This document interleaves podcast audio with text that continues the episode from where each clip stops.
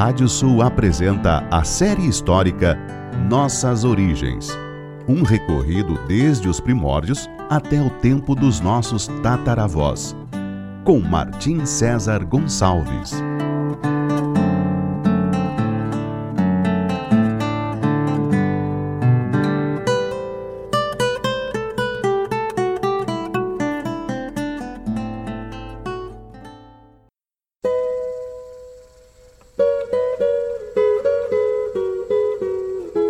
Série histórica Nossas Origens. Da savana africana até a pampa ameríndia. Capítulo de hoje: o reino dos francos.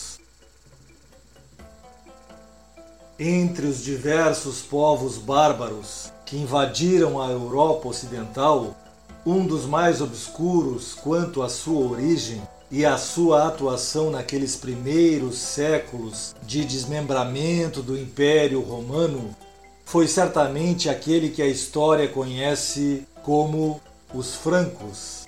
No entanto, eles dariam origem a uma nação que se eternizaria, enquanto outros povos mais pujantes nessa época, como os hunos e os vândalos, desapareceriam para sempre. Na invasão decorrente da travessia do Reno por diversos povos germanos, em 406, a atuação dos francos foi mais no sentido de tentar proteger as fronteiras romanas do que mesmo de atacá-las, já que, a partir de 358, alguns de seus clãs já estavam instalados mais aquém do rio, na região da atual Bélgica, certamente como federados a Roma. Dessa forma, acabaram por se tornar o primeiro povo germânico a se assentar permanentemente no território imperial. Depois, com o enfraquecimento romano e o caos vigente no século V, foram avançando pela Gália, conquistando a maior parte da região ao norte do rio Loire e a leste do reino visigodo de Tolosa. Em 451, na grande batalha contra Átila, a maioria dos francos lutou ao lado dos romanos do general Aécio. Em 463, o rei de um dos clãs francos, Childerico, apoiou os romanos contra os visigodos na Batalha de Orleans. A vitória dessa coalizão impediu que os visigodos aumentassem seu reino e, ao mesmo tempo que manteve ainda um certo domínio imperial romano no território, consolidou a posição emergente dos francos no noroeste da atual França. Aproximadamente 2 décadas depois, o rei Childerico morreu e seu filho Clóvis ascendeu ao poder. Primeiro ele começou uma política de expansão ao sul e a oeste da Gália, impondo sua autoridade sobre outras tribos francas. Após a deposição do último imperador do Ocidente, Rômulo Augustulo, Clovis atacou o que restava das forças romanas na Gália, que tinham formado um reino e eram governadas por Siágrio, filho do último mestre de soldados daquele território, Egídio. Os francos saíram vitoriosos. Esse Ágrio se refugiou na corte de Alarico II, em Toulouse, mas aquele rei dos visigodos, ameaçado pela expansão franca e tentando manter seu reino de Tolosa, entregou-se Ágrio, que morreu apunhalado a mando de Clovis, segundo relatou o historiador do século VI, Gregório de Tours. Clovis então daria 2 passos decisivos para a formação do reino franco. Um deles, talvez o mais marcante de sua trajetória, foi sua conversão e de seu povo ao catolicismo. Era a primeira nação bárbara a fazer isso, pois os demais povos germanos professavam o cristianismo arriano.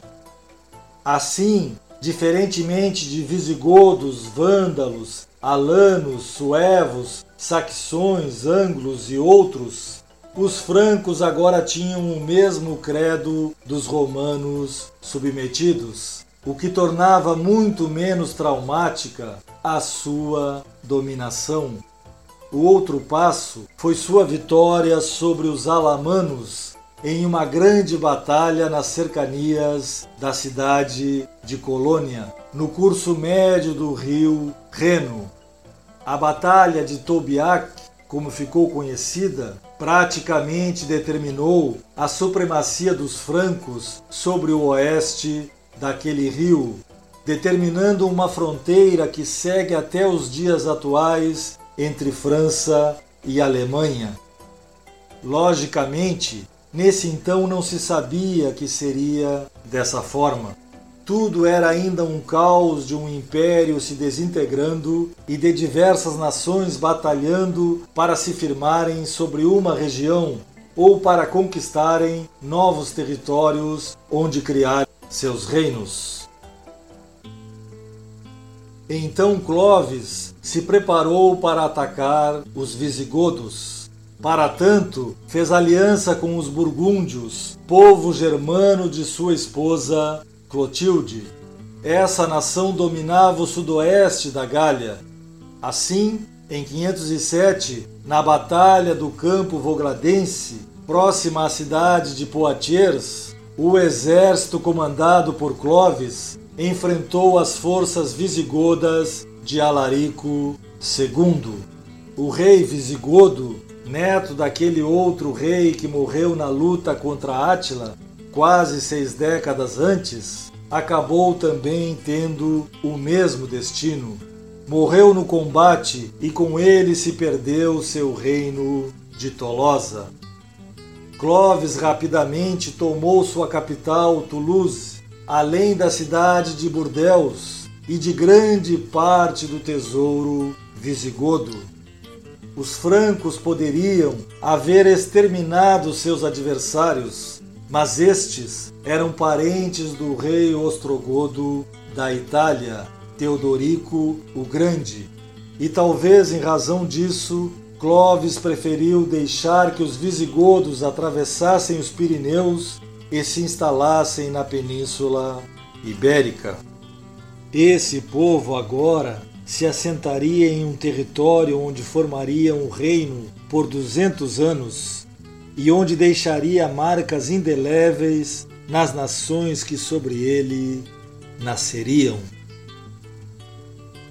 Com relação aos francos, Clovis faria da então incipiente cidade de Paris sua capital e trataria de assassinar todos os seus parentes que pudessem formar outras linhagens, para dessa maneira formar uma única dinastia, chamada desde então de Merovíngia, em alusão a um antepassado germânico mítico chamado Meroveu. Os filhos do rei franco expandiriam ainda mais o reino, cobrindo quase toda a região da atual França. No livro História Sincera da França, o historiador Charles Seignobos escreveu sobre o rei Clovis e sobre sua influência na criação do que seria um dia um país chamado França. Desembaraçou-se matando-os dos outros pequenos reis francos e reuniu todo o território ocupado por este povo. Venceu o povo germânico dos alamanos, que invadia a Gália pelo lado do Reno, repelindo-o para a Suíça e para a Alemanha, obrigando-o à submissão. Deu início à conquista do país dos burgúndios, que foi terminada por seus filhos. Guerreou os visigodos, arrebatou-lhes tudo o que restava na Gália e repeliu-os para a Espanha. Governou então quase todo o território da Gália e fixou sua residência em Paris, que se tornou desde então a morada preferida dos reis francos, e assim começou a desempenhar o papel de capital. No próximo capítulo falaremos sobre os bárbaros e a ilha da Britânia. Até lá!